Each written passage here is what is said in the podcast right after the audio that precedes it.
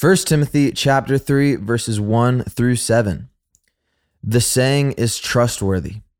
If anyone aspires to the office of overseer, he desires a noble task. Therefore, an overseer must be above reproach, the husband of one wife, sober minded, self controlled, respectable, hospitable, able to teach, not a drunkard, not violent, but gentle, not quarrelsome, not a lover of money. He must manage his own household well with all dignity, keeping his children submissive. For if someone does not know how to manage his own household, how will he care for God's church? He must not be a recent convert, or he may become puffed up with pride and fall into the condemnation of the devil. Moreover, he must be well thought of by outsiders, so that he may not fall into disgrace, into a snare of the devil. This is the word of the Lord. Thanks be to God.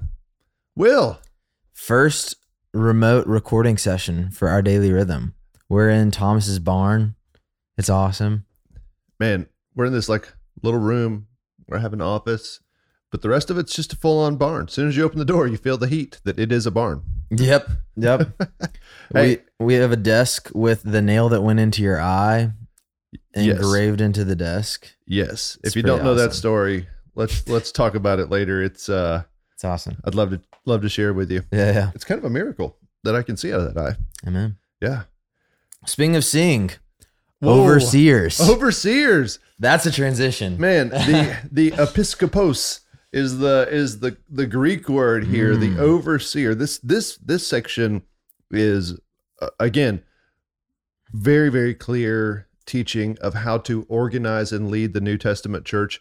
And we you just read us the description of the the main folks that are supposed to oversee the Mhm. church, the episkopos, the elders. Yeah. So this was a description of elder, and it gives like a motivation. Paul's Mhm. like, here, here should be the person's motivation.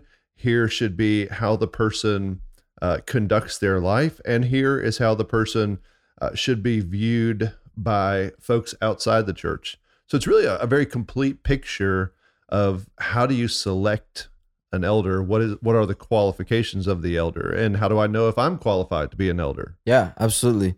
And you know, to refresh the context, Timothy is being sent to a church that is totally out of whack to kind of comb everything out. And so I was kind of thinking as I was reading all these, you know, traits and and qualifications, like whenever you're whenever you go to like a Chinese restaurant and there's a koi pond and there's a sign that says don't swim in the koi pond, it means somebody swam in the koi pond once. That's right, that's right. you know, like the sign's there because they had to put it there. yeah, exactly, exactly. Like most rules are because somebody broke the rule and you know they didn't even realize they had to make that rule. That's right. So, but I was just thinking about like, you know, a lot of these um, you know, talking about be being not violent but gentle, not quarrelsome, not a lover of money, being hospitable, being able to teach.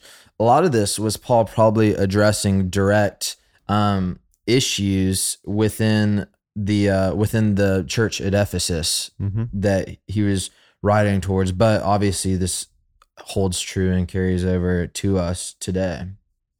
Yeah, I, I, what caught my attention as we were going over it was, well, one of the things that caught my attention is the motivation. Mm-hmm.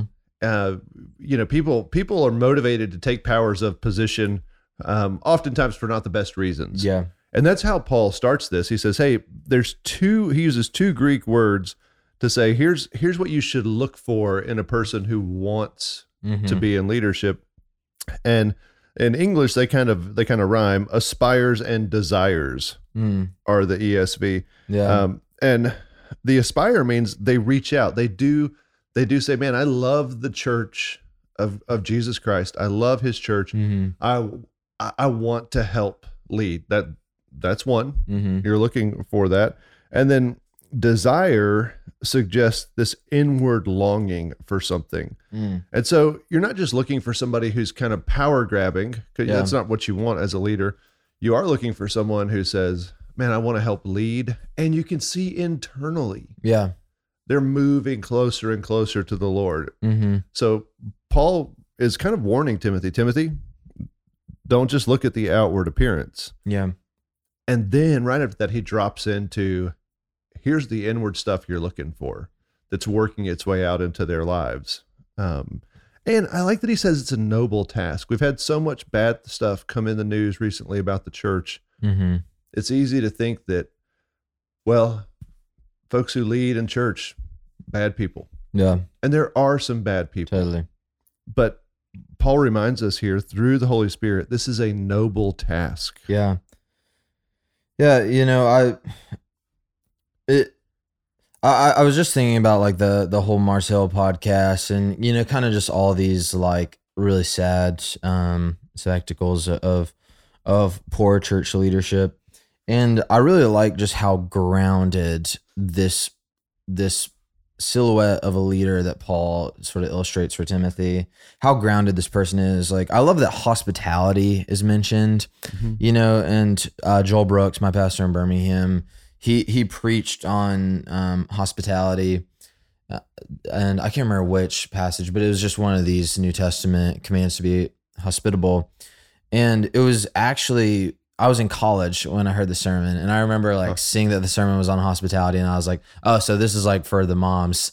And then it was like one of the best, most convicting sermons. Like I, I remember it so clearly, and it was so good because it was basically about how you know hospitality is like sharing your life and it's sort of like being an open book to someone you know like it's Yeah. not like Yeah. bring out the fine china but it's like bring people into your home even when it's a wreck it's you know like giving people a ride to the airport it's you know there's kind of like this gritty earthiness to someone who's really hospitable and you know not a lover of money not hot-headed you know just all these you know he has like an orderly household um because a lot of the times when these christian leaders end up in you know kind of disgracing themselves and disgracing the lord people who are close to them can say like well for years like their lives kind of a wreck you know? Like their home life is crazy. They you know they've been making too much money for them to know what to do with. And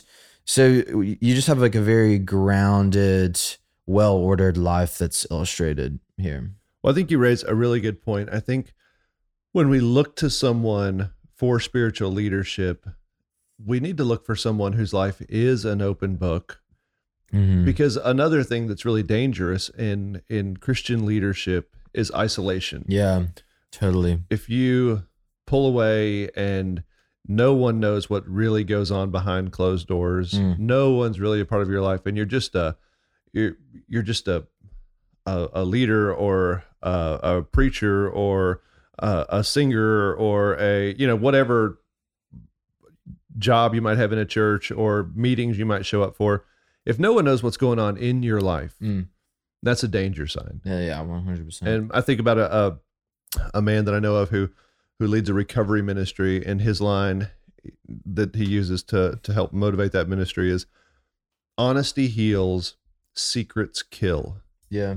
And secrets live in the dark. Mm-hmm. and paul is saying this person should be a- an open book. Um, and then and then there he he ends it by saying and this is not this person doesn't just need to have a good reputation in the church. Yes. He ends it by saying by the way they shouldn't be at the church 24-7 other people outside the church should know them and they should have a good reputation yeah. with those outside the church. Uh, that's a